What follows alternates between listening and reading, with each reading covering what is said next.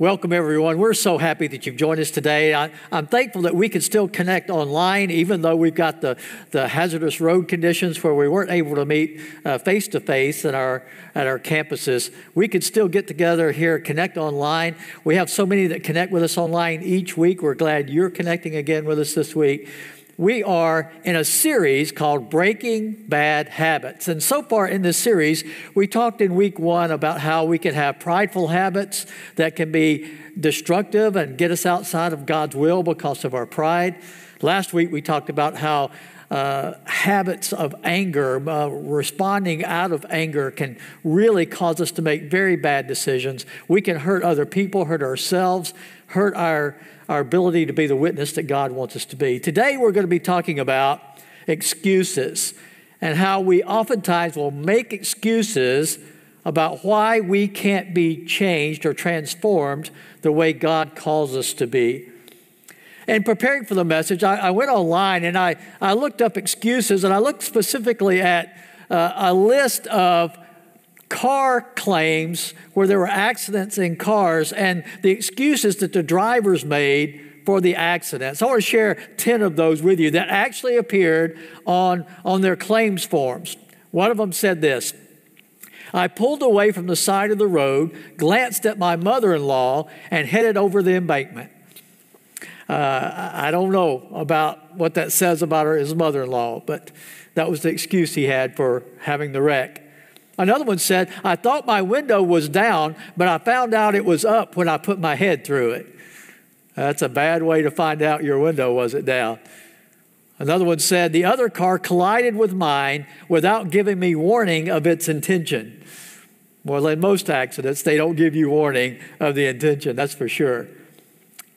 Another one wrote this To avoid hitting the bumper of the car in front of me, I struck a pedestrian. I think between the two choices, maybe you should have gone with the bumper, not the person. Here's one I really like too. Going to work at 7 o'clock this morning, I drove out of my driveway straight into a bus, but the bus was five minutes early. that was a good excuse for running right into the bus. Here's another one. My car was legally parked as it backed into another vehicle. That doesn't quite make sense. If it was parked, it wouldn't have been backing into another vehicle. This one said, I told the police that I was not injured, but on removing my hat, I found that I had a fractured skull. You would think he would have noticed that before removing his hat. This one said, I didn't think the speed limit applied after midnight. I think the speed limit's there all the time for our protection. this guy wrote th- this on the claim. The windshield is broken, cause unknown, probably voodoo. I don't know about voodoo. I don't think you should play around with it, but I don't think we should use it as an excuse for an insurance claim. And finally, the last one said this No one was to blame for the accident, but it would have never happened if the other driver had been paying attention. So I think he is saying somebody was to blame. You see, we all like to cast blame on others or make excuses for ourselves, and it's nothing new. We find this over and over again in Scripture, and how we as human beings tend to try to excuse ourselves from what God wants or God teaches or God commands. One example is found in Matthew chapter 25 Jesus was telling some stories that we call parables. And one of those stories is referred to as the, the parable of the story of the talents or the bags of gold. In this story, Jesus sets it up this way there's a certain man that's going on a journey. He, he's a well to do person, and he's got these servants that he entrusts with some money while he's gone to manage the money for him. To one servant, he gave five bags of gold, to another, he gave two, and to another, he gave one. In Matthew 25, he begins telling this story in verse 14. This man goes on the journey. While he's gone, the one with the five bags of gold puts it to work and gains five more. When the guy comes back, he, he brings the guy in and says, well, What happened with the money? He said, Well, I had five. I worked and gained five more. He said, Well done, good and faithful servant. Well, then the one with the two bags of gold, went out and worked with it, gained two more. Same thing. He came back. He said, uh, Give me a report. He said, Well, I had two. I gained two more for you. He said, Well done. You've been faithful with a few things. I'll, I'll put you in charge of many things. But, but the one I want to focus on here is the one that only got the one bag of gold. And, and he said he awarded them or gave them these amounts based on their abilities or their talents already, their, their level of management skills. He gave them different amounts. And so this one, he gave one bag of gold to. When he got back, he, he only had the one bag of gold that he started with. So I want to look at this in, in Matthew 25, beginning with verse 24. It says this The man who had received one bag of gold came. Master, he said, I knew that you were a hard man, harvesting where you've not sown, gathering where you've not scattered seed, so I was afraid. And I went out and hid your gold in the ground. See, here's what belongs to you. Already, see, he makes this excuse. I was afraid. I knew you were a hard man. I didn't go do anything with the money because I was afraid. He's making an excuse for why he didn't do it. Now, how does the master re- respond to that excuse? That's important for us to know because the master in this story represents God, and the servants, that's us. The, the ones who were given the stewardship of this gold, that's us. So, how does God, how does the master respond to this excuse that he gives? Well, in verse 26, his master replied, You wicked, lazy servant. So you knew that I harvest where I've not sown, gather where I've not gathered ski, uh, scattered seed. Well, then, you should have put my money on deposit with the bankers so that when I return, I would have received it back with interest. He's saying that's not a good excuse that you didn't do anything. You didn't even try. So he says in verse 28 Take the bag of gold from him and give it to the one who has 10 bags. For whoever has will be given more, and they will have an abundance. Whoever does not have, even what they have will be taken from them. And throw that worthless servant outside into the darkness, where there will be weeping and gnashing of teeth. We better think seriously about making excuses for not listening to what God is calling us to do, teaching us to do in His Word. Those excuses don't stand up when, when we understand that if God is calling us to it, if God is teaching it, if His Word says, This is what I want you to do, we need to trust that God will be with us, help us with that, provide what we need to do the obedient thing that God has called us to do. So, in the time we have left, I want us to look at four steps we see in Scripture that we can all take to get rid of those lame excuses, put ourselves back in God's will and obedience to what He's calling us to do. So, the first step is this we need to start the process of replacing our fears with faith. Replace your fears with faith. In Hebrews 11 1, we have uh, it's sometimes called a definition of faith. It's not all encompassing, but it says this about faith. Now, faith is confidence in what we hope for and assurance about what we do not see. It's saying you can have confidence in advance of seeing the outcome, of seeing the results, of seeing uh, the provision that's not there yet on the front end. If you have the kind of faith God wants you to have, you can move forward as if it's a certainty, even when you don't yet see the fulfillment of it. When we make the excuse like this guy did, I was afraid to try anything, what we're saying is, is God, I don't have enough faith in you to step out and do what you're asking me to do. So we've got to stop making that excuse. It's not a good excuse.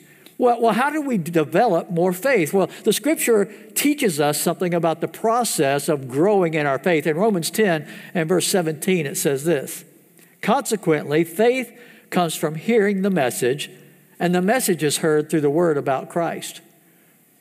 People are telling me all the time, Pastor, I just wish I had more faith, stronger faith, greater faith. And, and the process the scripture teaches about getting stronger, greater faith is the process of reading the word, hearing the message, learning about God and how He's been faithful to keep every promise He's ever made. How every time He's called His people to take steps of faith, He's provided for them. He's, he's answered their prayers. He's delivered them every time He promised He would do something, He's done it. So as you learn those things and you begin to be obedient to those things He's calling you to do, you discover that His words are true and your faith gets stronger and stronger through the process. You see, faith comes from hearing the testimony, seeing the testimony, realizing that God is the faithful God of Scripture, and He's the same God today for you and for me that He was then.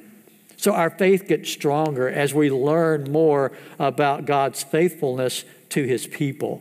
Then we can put more faith and trust in Him as the God who keeps His promises. So, step one replace your fears with faith.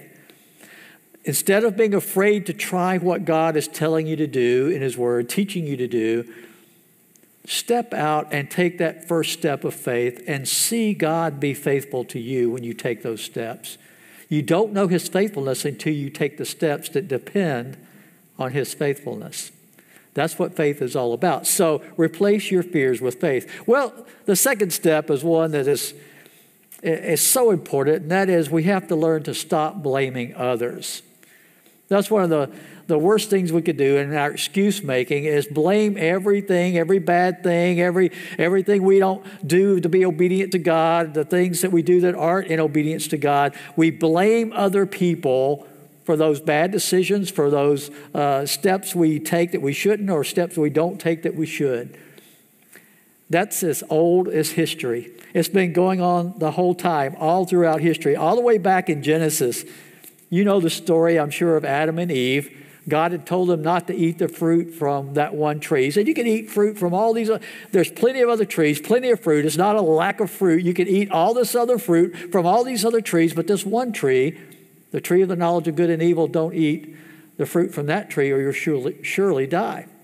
Well, you know that the serpent came and, and talked to Eve and deceived her, and she ate that fruit, and then, and then she gave some to Adam, and he ate that fruit. Well, God is confronting them after they ate the fruit there in the garden.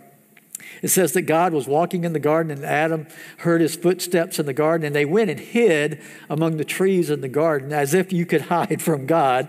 Uh, and and that it led them to that place where they were scared to face God because they knew they had been disobedient to him. Well, God approaches them there in the garden, and it's, uh, it says uh, Adam said that he hid because he was afraid because they realized they were naked after they ate the fruit. They had that knowledge now of good and evil, and they felt shame for their nakedness, and they were trying to cover their nakedness and hide from God. Well, it says in verse 12, the man said, after God confronted him, Did you eat from the tree I told you not to eat from? The man said, The woman you put here with me, she gave me some fruit from the tree, and I ate it. Adam knew he had done the wrong thing, but his first response is blame somebody else. It's Eve's fault, God. And, he's implying it's not just Eve's fault, it's even partly God's fault because God's the one who put the woman there with him. You see, it was just Adam to start with, and God saw that it wasn't good for him to be alone, and He gave him Eve as a helper, as a partner there in the garden. And now God uh, is, Adam is trying to twist it around on God and say, God, it's really kind of your fault because you gave me the woman, and she's the one that gave me the fruit, and that's why I ate it.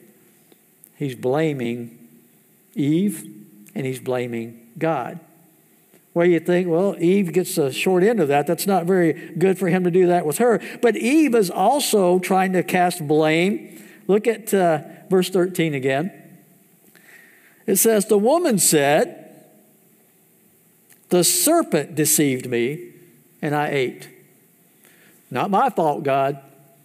I mean, uh, she's implying too, right? The serpent, God created everything, so the serpent's obviously there because God put the serpent there, and the serpent deceived me, God, and that's why I ate.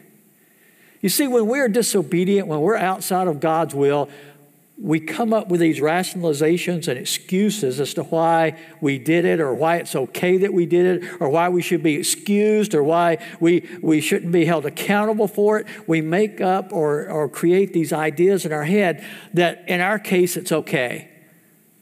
And we blame other people or blame other circumstances for why we've been disobedient to God. Well, if you know the story with Adam and Eve, you know that it it carried on forever because God did not accept those excuses as valid. Instead, He said, There's going to be a curse because of your sin and your disobedience. That curse was given to Adam, it was given to Eve, it was given to the serpent, it was given to the garden itself and all of creation. We've all since then had to live under the curse of sin and disobedience. You see, the excuse didn't make it okay. And the excuses we make to God for not trying, for not being obedient, for rejecting His clear teaching in His Word, those excuses and that, that idea of trying to blame other people to excuse us from our sin, it doesn't work with God today either. So we've got to learn to stop blaming others. Remember what that servant did that had the one bag of gold in that parable that we started with? He made excuses and he blamed the owner who had trusted him with the gold. He said, You are a hard man, and I know, you know, I, was afraid to go out and even try. I didn't want to mess up anything because I knew how hard you'd be on me, so I didn't even try. I, I just held on to the gold, and here's, here it is back to you again. And he said, The least you could have done was put it in on, deposit on the bank where I could have gotten some interest on it, gotten some benefit from it. You see, he didn't accept the excuse. He didn't accept the blame that it was his fault the guy had not tried to do what he needed to do to be a good steward. We're going to be held accountable before God too with our lives, our talents, our resources, our opportunities. We can't be blaming others for not doing what God has called us to do. So let's replace our fear with faith and let's stop blaming others. And that leads to the next step, which is eh, while we're trying to, to grow in our faith, we need to get our eyes set on Jesus. We need to focus on Jesus. Hebrews 12, that chapter starts with these words, beginning of verse 1.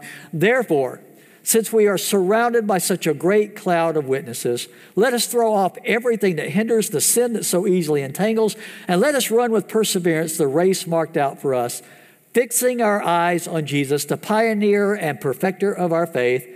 For the joy set before him, he endured the cross, scorning its shame and sat down at the right hand of the throne of God. Consider him who endured such opposition from sinners that you will not grow weary and lose heart. When we focus on Jesus, we're getting our eyes off of ourselves. It's a good start. When we focus on Jesus, we're not looking at other people to blame. When we focus on Jesus, we're seeing the one who is the source of our faith, of our confidence, of our provision, of the wisdom that He wants to give us. He's the source of wisdom on how life needs to be lived. When you're focused on Jesus and you see His example, where He didn't make excuses, He, he was obedient to the Father and it led Him to the cross, and He followed through with that sacrifice that He made there. When we focus on Jesus, we see the example of the one we can put our hope and our trust in, one whose, whose love for us never fails one who, who went to the extreme to show us his love and his commitment to us. We don't have to be afraid when we put our trust and our eyes on Jesus. And he can embolden us then to, to follow after him in taking the steps that God has called us to take, just like he obeyed the Father and the will of the Father in the steps that he took. Paul said in Ephesians 2:10 that we are God's handiwork, created in Christ Jesus to do good works which God prepared in advance for us to do. God has a plan and a purpose for you and for me for our lives. We're not just here by chance. We're not just, just randomly going through life here. God has a plan and a purpose for the good things he, he prepared in advance for you to do, for me to do while we're here we can miss that if we just keep making excuses. Why we don't want to commit to Jesus, why we don't want to follow his teaching, why, why we think we'll do it the way the world says instead of the way God says. If we keep making those excuses, we miss out on the adventure of fulfilling all the good stuff God put us here to do. I don't want you to miss it, and I know God doesn't want you to miss it. That's why it's so important that we start trusting Jesus enough that we quit making excuses we commit to Him. We put our eyes on Him. We follow after Him so that we can fulfill God's plan and purpose for our lives while we're here. And when we do that, it affects eternity in the way God wants our lives to affect eternity. You can affect eternity by your walk of obedience when you quit making excuses and start walking in the will of God in your life. That leads to the last step, which is to simply keep moving forward. You replace your fear with faith, right? You start there. You, you know that the, the next step is let's quit blaming other people. There's no reason to do that. Instead, let's focus on Jesus. And when we're focused on Jesus, we keep our eyes on Him while we take that next step and that next step and that next step that He's calling you to take. One step at a time, He's calling you to take. He's calling on us to, to take one step at a time because if we truly put our faith in Him, we have to put that faith in action. That's what faith is. I love how James talks about that. In James chapter 2, verse 14, he says this What good is it, my brothers and sisters, if someone claims to have faith but has no deeds? Can such faith save them? Suppose a brother or a sister is without clothes and daily food. If one of you says to them, Go in peace, keep warm and well fed, but does nothing about their physical needs, what good is it? In the same way, he says, faith by itself if it's not accompanied by action, is dead. You keep making excuses and not taking those steps, it means you don't truly have faith. You don't truly have enough faith to just take that step of obedience that He's calling for you to take. For some of you, it may be to take that first step to make Jesus the Lord of your life to profess the name of Jesus as Lord and Savior, to be obedient then in that step He calls us all to take if we want to be a disciple, is to be baptized into Christ, be washed clean and start that new life of following after His teachings. Maybe that's where you are, and that's the first step of faith you need to take today. If you are thinking about a decision like that, please message us, call our office. We'll follow up with you. We'll be happy to help lead you and guide you in the steps that God is calling you to take. It may be that you don't have a church home that you're part of and you need to connect with a church family, and we want to help you with that step. It may be that you're already a follower of Jesus, maybe already a part of a church family, but but you've been making excuses as to why you can't serve or you can't give or you can't do this or that that you know the word clearly teaches you to do. Let's replace that fear with faith. Let's get your eyes focused on Jesus. Don't blame anybody else or anything else for not doing it. Just, just get your eyes where they need to be and take that first step of obedience in that area that you know you haven't been trusting God in. You can start today with those steps. I want you to understand that when you start those steps of faith, it doesn't happen all at once. You're not going to perfectly follow God's will every step of the way. There are going to be two steps forward, sometimes one step back, but God's grace is there for you when you take the steps in faith. And God's provision is there for you even when you've messed up. You can get back on track again. You can start back in the right direction again. I love the Apostle Paul talked about in, Philippians 3, this, this process that we go through, that he was going through. Beginning with verse 13, he says this Brothers and sisters, I do not consider myself yet to have taken hold of it, but one thing I do, forgetting what is behind and straining toward what is ahead, I press on toward the goal to win the prize for which God has called me heavenward in Christ Jesus. Let's pray together. Father, we thank you that today, You've called us to take steps of faith, whether it's to accept Jesus and follow after him for the very first time, whether it's to commit to a church family somewhere and get involved and serve there, whether it's to, to become obedient in an area that we've, we've held back and not really responding in obedience to what you've called us to do, whatever the place is or the step is, Father, we know that by your grace, by the power of your Spirit and your presence, we can trust you so that we can step out today to follow after your will in our lives. Thank you, Father, for your faithfulness to us. In Jesus' name we pray. Amen.